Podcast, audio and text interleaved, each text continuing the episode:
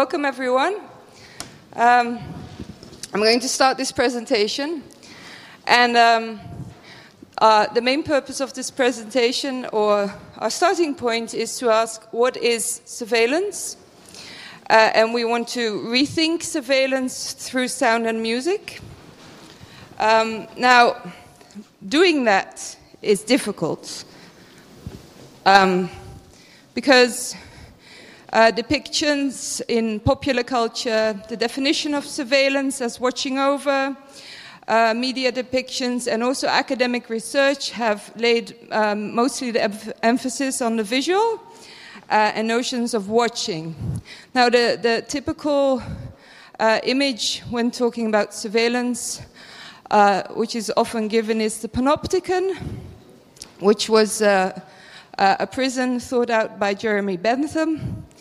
Um, with, uh, for those of you who are not aware of this, the idea is that you have the, the guard in the tower in the middle, um, who, is who you cannot see as, as a prisoner, and uh, the prisoners are in a circle around the central tower. The idea is that even though the prisoners do not see the guard, they will behave. Uh, another example Oh, there's another panopticon. Is uh, Orwell's book 1984, Big Brother is Watching You. Uh, even popular music with the police singing about I'll be watching you. Uh, and uh, then the emergence of uh, CCTV cameras, in especially in the UK in the 1990s, has influenced uh, popular depictions and also academic research on surveillance very much, focusing on watching. Um, now, however, surveillance was never purely visual, and even Jeremy Bentham, when he was uh, thinking about his panopticon prison, um, devised a listening system. Um, but he, he, um, he decided not to do it because technologically it was not possible to have a listening system that was one way. Um, okay, so now, so surveillance was never meant to be purely visual, and so eavesdropping is the most well-known uh, form uh, where it's not about watching but about listening.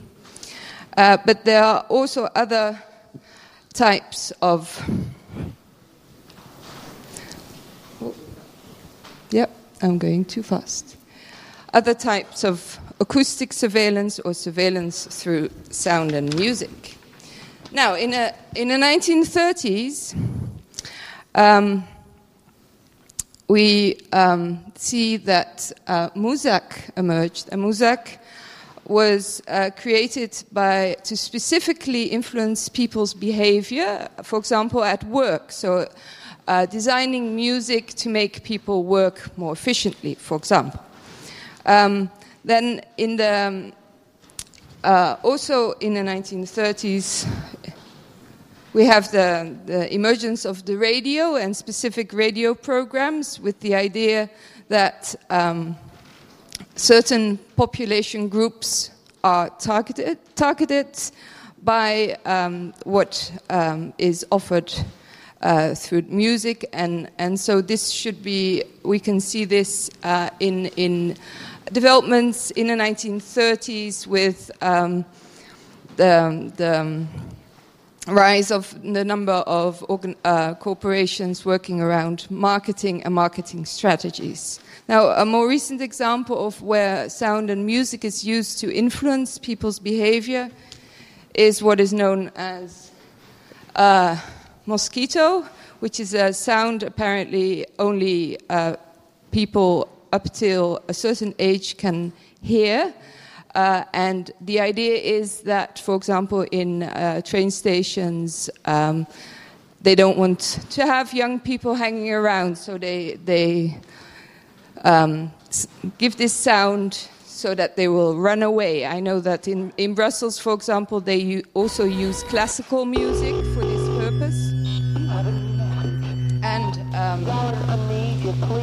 these are um, just a number of ways that music and sound has been um, uh, used to influence people, and now I'm going to give the floor to Gloria.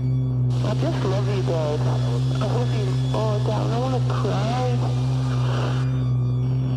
Have a new message waiting.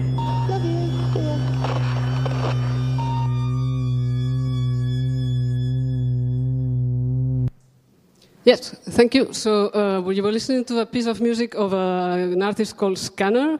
He used to make music uh, by invading pe- people's privacy. He used to just scan around him and see what confidential communications he could uh, hack, and then use this as a sound uh, for his for his music, for his art. So it, it is actually uh, by listening to this kind of music and trying to think uh, uh, surveillance through sound that we came to the conclusion that perhaps it was better to focus on the relation between surveillance and music. So, of all the relations between surveillance and sound, we try to use our paranoid ear, that's a notion that by Seth Cluett, to uh, think about music and surveillance. And actually, it appeared that we were not the first ones. There were uh, more people that have been thinking about the relation between uh, surveillance and music. This is uh, Jacques Attali, a French thinker, and he wrote one of the most influential books on modern music. He wrote the first version at the end of the, of the 70s, and he had uh, this uh, very clear uh, reference to the fact that the technologies of surveillance, the technologies of music, are related to the technologies of surveillance. So he emphasized there's a link between surveillance, between music as we know it, and the uh, and surveillance through technology.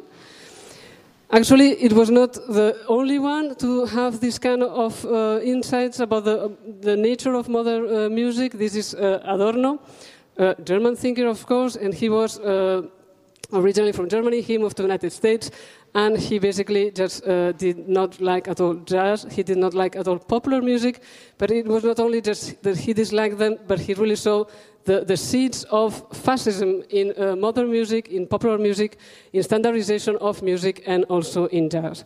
Actually, you can think, but maybe classical music it's better. Uh, so that's uh, Adorno against uh, popular music, but actually, classical music is not philosophically much much uh, better.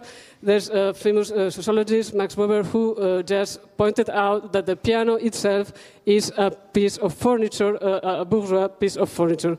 So uh, there is indeed a link between the societies which we live, the technologies that we use for music. Another uh, thinker that has been emphasizing this is uh, Kittler, and in his case, his comments were more specific about rock music, pop music, and he explained that actually most of the technologies that we use, uh, that were used in the classical records for rock music, for pop music, in, for instance in Abbey Road, are directly derived from advances in technology uh, do, made during the war effort in the Second World War.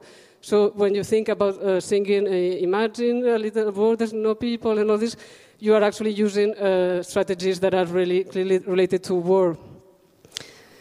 Indeed, when we think, uh, when we, we look at the, at the technologies of music, of modern music as such, we do see this kind of links. This is uh, Teremin. He was a Soviet spy. He came from the, from, the, from the Soviet Union. He lived for a while in the United States. He invented this theremin uh, instrument. I don't know if you know what's the sound of this theremin instrument. You probably know that it does a sound like, it's a strange sound, and it's played without, uh, without touching the, the instrument. So actually, what he invented was a, a use of, of waves. And because of th- this invention, actually was used directly for surveillance purposes. He also invented, with the same kind of technology, the uh, the, the microphone without uh, cable, so the, the bag that actually allowed played a, played a very important role during the, the Cold War. And he also contributed to the invention of the Moog uh, um, keyboard, which was very influential for the, the whole development of electronic music as we know it. So there is clearly a link in theory. There is clearly a link in history of, uh, of between surveillance and music. But what about now? Uh, what happens? Is it this link still uh, a reality? And actually, we are kind of lucky because uh, this important French thinker, Jacques Attali, he rewrote his book from the 70s uh, when the internet appeared. He thought it was important to actually describe what the, meant, what the internet meant for uh, music and, and, and, and society.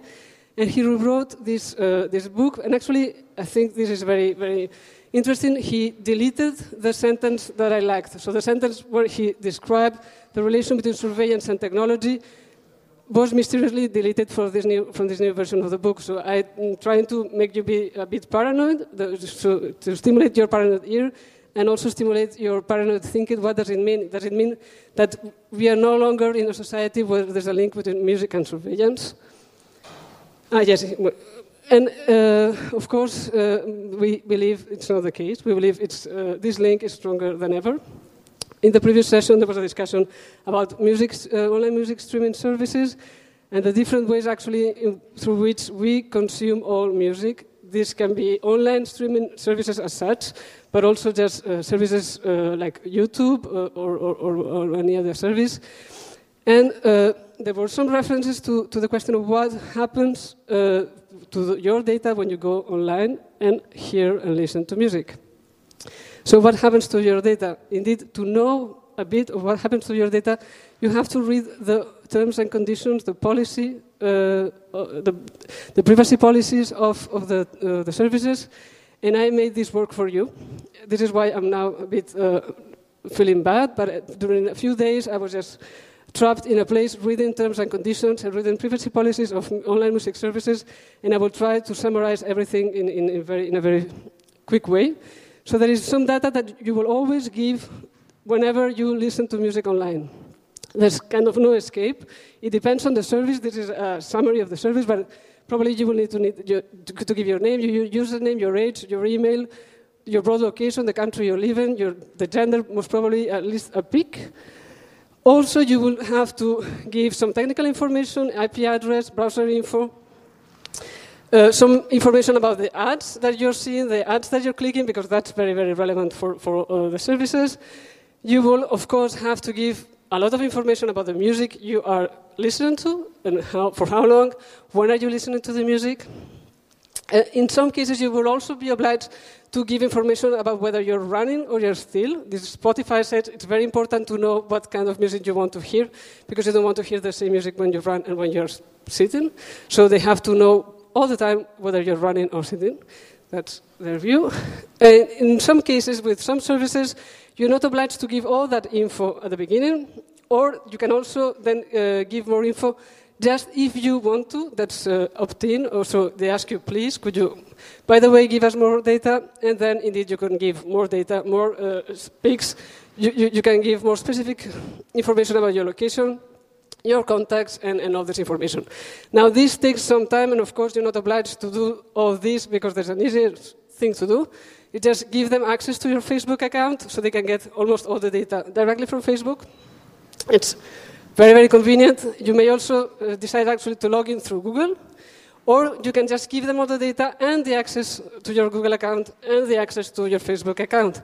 But these, of course, will have implications on what happens to the data, what, happens to all the data. This is the second part of the privacy policies that I suffer reading. So what happens to this data? What is the, the purpose of this collection of the data? The data will, of course, go to the, to the provider of the service. That can be Spotify, that can be Bandcamp, that can be Deezer, whatever. They will use it to give you some recommendations and, and some music.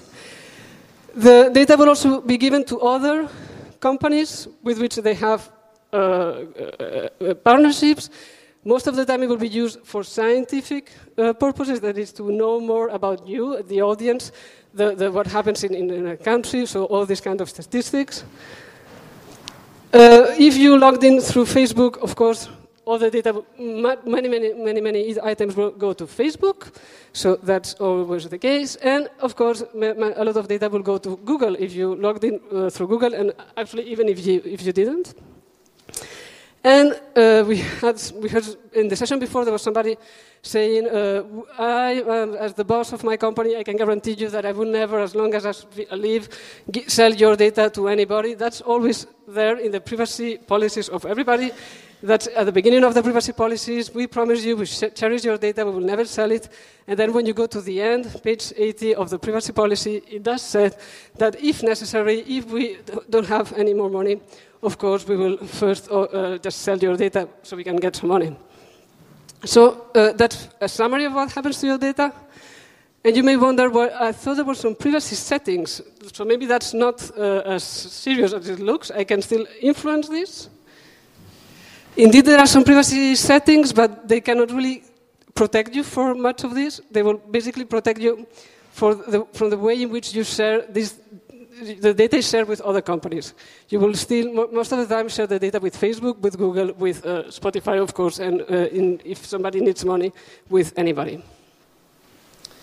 So there was a little song that I want you to listen.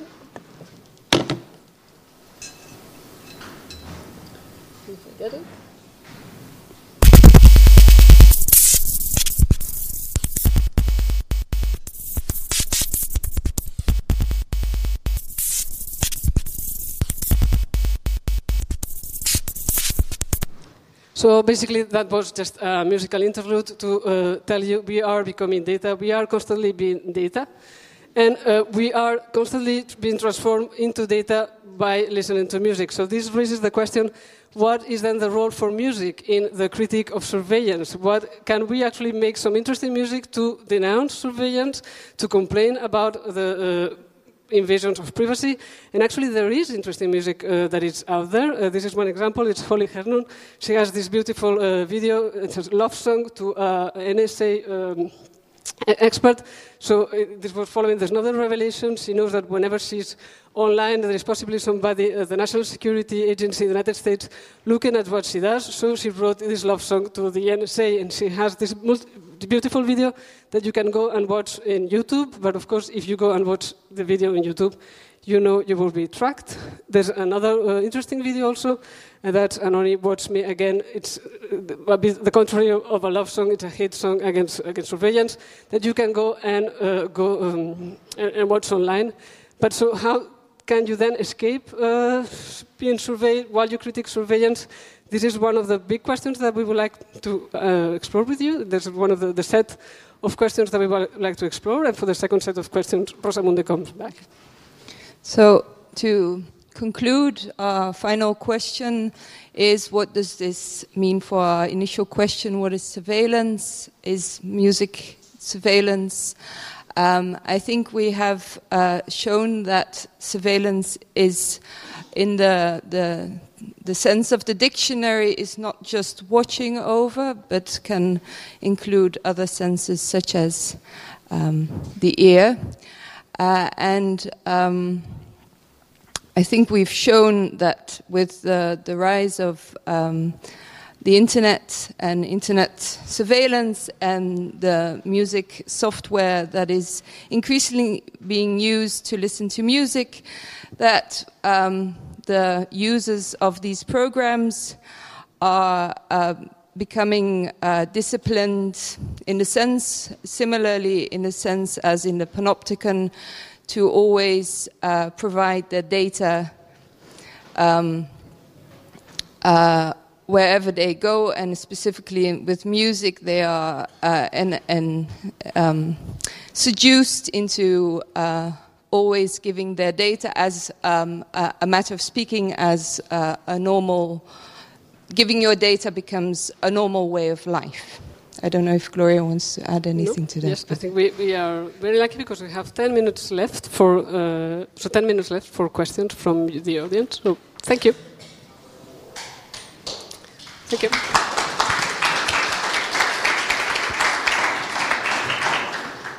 And I don't know if there's a moderator, but I, I, please go ahead. Huh, I was first. I'm kidding. Um, so um, I would like to know: Do you know anything ab um, about the current state of the art? So what is done with the data? Because um, of course everybody knows or assumes there will be algorithms um, calculating something. Um, uh, uh, person to my uh, listening behavior, but um, what knowledge or information is drawn from, from that data? Is uh, are there uh, yeah, are there already articles from the technological uh, field where um, data scientists say uh, people who listen to Pantera are normally very aggressive and um, mean persons? Or so, how deep uh, goes it into the personality of the listeners? Yes, actually, there, there, we don't know much about what happens for real with the data. This is the, the very frustrating thing about those privacy policies that I was mentioning. So they always tell you, you want to know what happens to your data, go and read those 80 pages, you go and read them, and at the end you really don't know what is this supposed to be, what's the, the purpose. Indeed, part of it is supposed to make you make better recommendations for you. But what happens, what, what is the purpose of the general statistics? Uh, my impression, my view, I don't know if someone to disagree, but it's, it's, it's not just because they care for the personality of Pantera listeners. It is, uh, of course, with a commercial purpose. It's, it's, it's all about marketing and giving this actually most of the time to companies that are not about music. It's about demographics, collecting demographics, collecting your practices. Where are you? What, when did you go out? What's the kind of lifestyle that, that, that you have? But it's not, uh, it's not just sharing your music preferences with other music lovers and you're here with music. Really, Facebook is not in this for, for, for the love of music, and, and, also Google is not there. So, but when you look into the, the, the, the literature itself, there's a lot of yes the discussions that were before about uh, genre, which kind of how can we classify, but what, how can we keep again the listener more more interested. So we don't want to lose the, the, the listener because it's the, our source of, of data. Yeah, I, I, agree. I just wanted to add that um, I think it's clear that uh, one purpose of especially, for example, if you log into uh, Spotify with your Facebook profile, the, da- the data used by Facebook will um, most probably be used on the one hand for advertising and on the other hand for, for doing research, big data research that they are they're, they're conducting. So. Any other questions, comments? Yeah, I see. Yeah, hi, thanks for a fascinating talk. I'm interested in just probing a bit more what um, are the different angles that are offered by thinking in music and the auditory terms instead of visual. Uh, just a one uh, other example is there's a great um, short story at the time of invention of the radio, the enormous radio, which sort of cues into this um, sensation of being watched and heard all the time. Was heard all the time in that case. But is there something about the physical element there that makes it more real? And I'm just curious whether, when we can't see the listening devices, whether we act differently to when it's invisible, like on these various platforms, and just whether you'd thought about that um, physical distinction as being an element in how people perceive surveillance. Well, the, there has been a lot of discussion about this, and of course, there is a big difference in the if you you are uh, obviously being watched by a CCTV camera or you are listening to music online or on Facebook and not really aware that you are being watched uh, or, in other cases, listened to. Um, I think um, uh, awareness is uh, very important. Um, but the awareness doesn't mean uh, it has to be visual. So, um, being aware that you are um, um, being controlled means that you, you can also um, have uh, possibilities to interact and resist towards the surveillance. If you're not aware at all, then there's. Um, this could also be an awareness of visual surveillance because you can have uh, cameras that are hidden. Uh, I think there's it's a question that is not dependent on the, the visual or the, the auditory, but is a. But, but I think that there is indeed a, a, a difference, a qualitative difference. And, and, in one of the slides, we had uh, the, the posters of three films. And actually, they were there because there are three films about surveillance through eavesdropping. And I think that they're the most beautiful films because you really see the effort of the, the direct, film directors as, as, visual thinkers trying to explain this pervasiveness and the, the presence of the, the listening surveillance. So, so, so, how can you, somebody be listening to you and how you can perceive this in a very physical matter? No? At the end, you will have people just uh, things, breaking things physically because they, they try to just lo locate the sound. And also, uh, in, there are interesting uh, artists now working in sound art, trying precisely to, to reveal the, the, sounds that are around us. And there is, for instance, this uh, uh, German artist working with um, electrical uh, flows, electrical hums.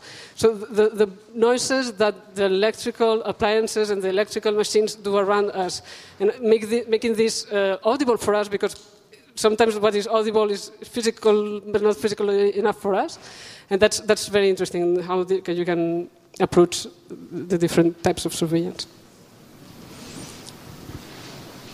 So, no more questions, comments, reactions, everybody? Yep. Okay. Rosamunde, last word? Thank you. Thank you.